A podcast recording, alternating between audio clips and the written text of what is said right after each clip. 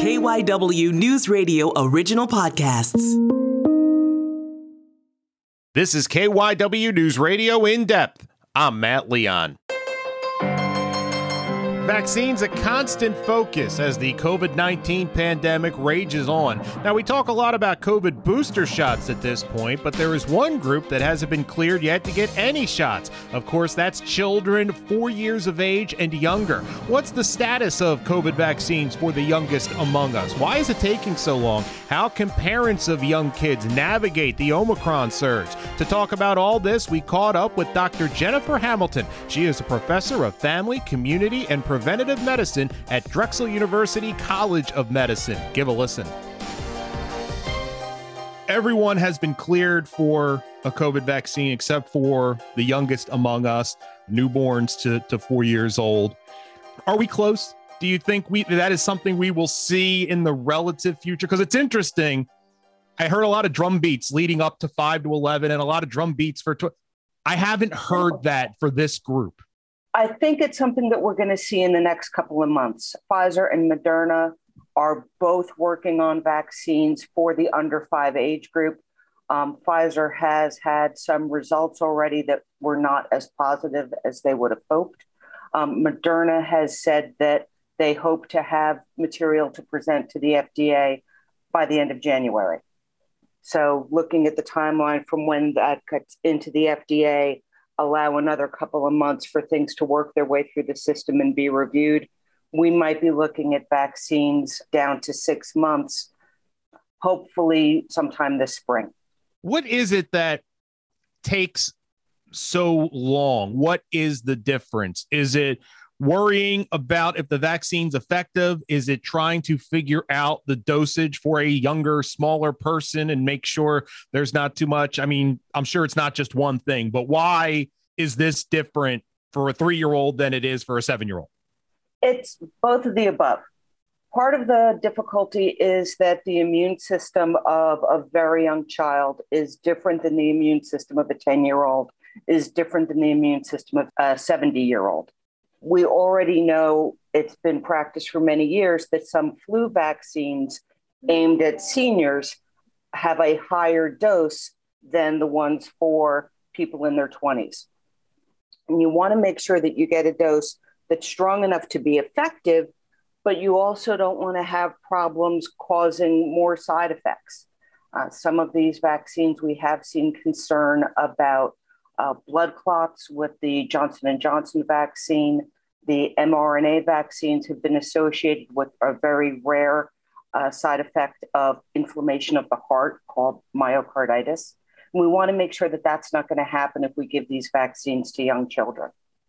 Part of the reason is that so many more people who are older have serious outcomes from COVID at this point, we're recording this in the beginning of January.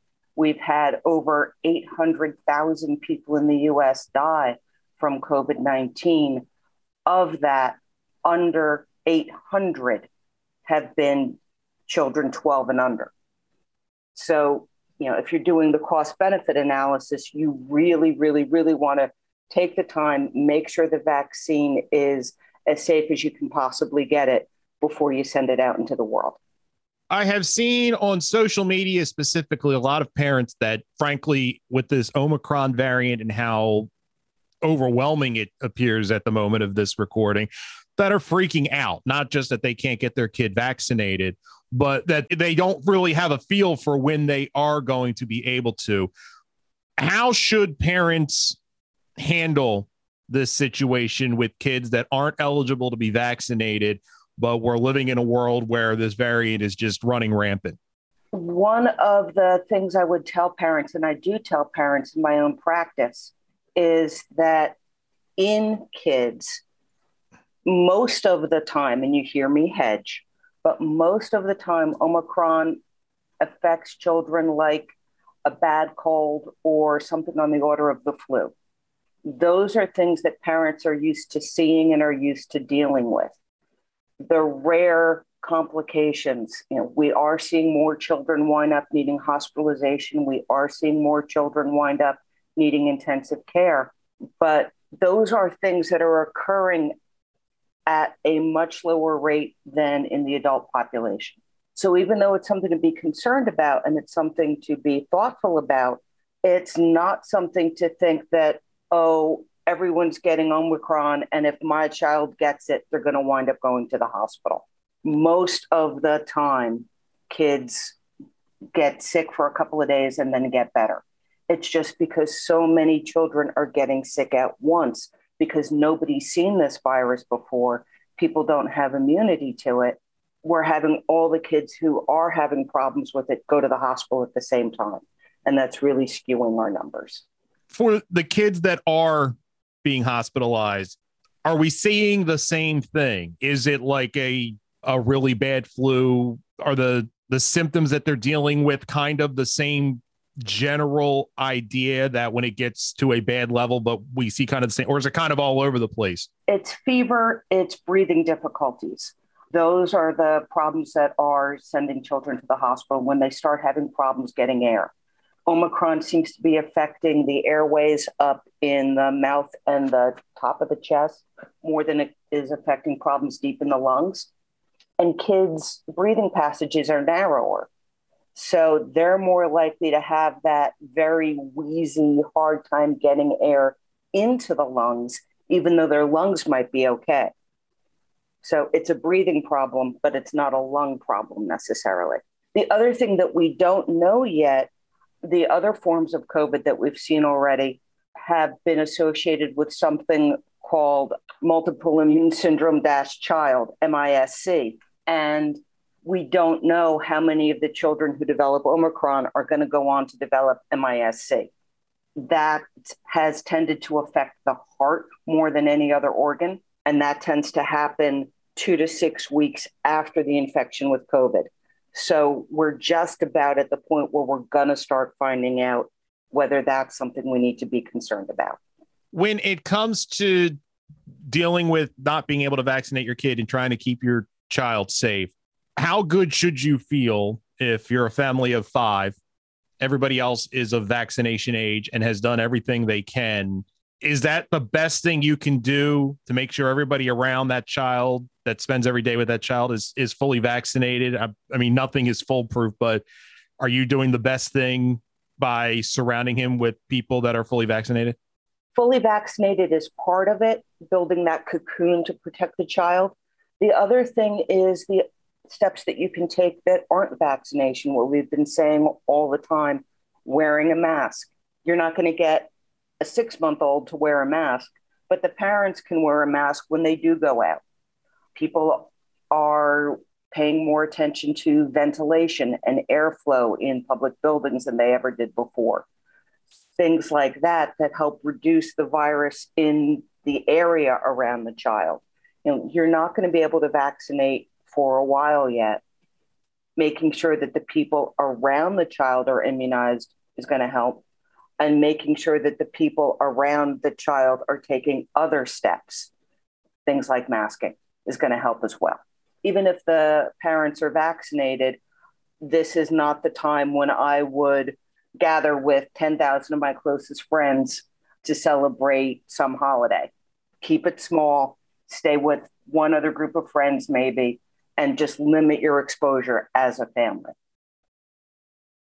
when it comes time that this group will be able to be vaccinated, do you expect it will be the same routine? It will be one shot followed by three weeks, another shot, and then probably a booster because they're so small. Could it be just one shot, or is that is all this still to be determined?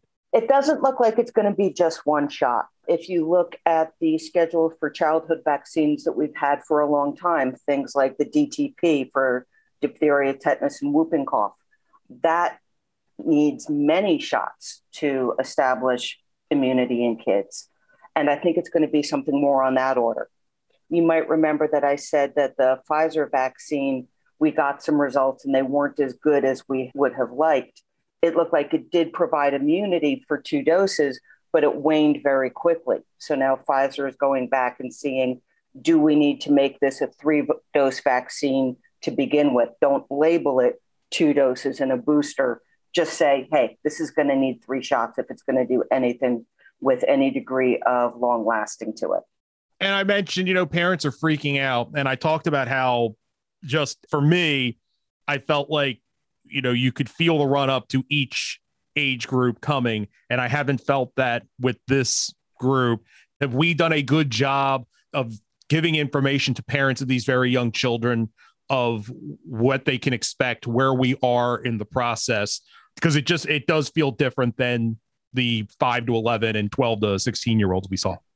And I would agree with you. It does feel different. The information isn't coming out as loudly as it did previous times.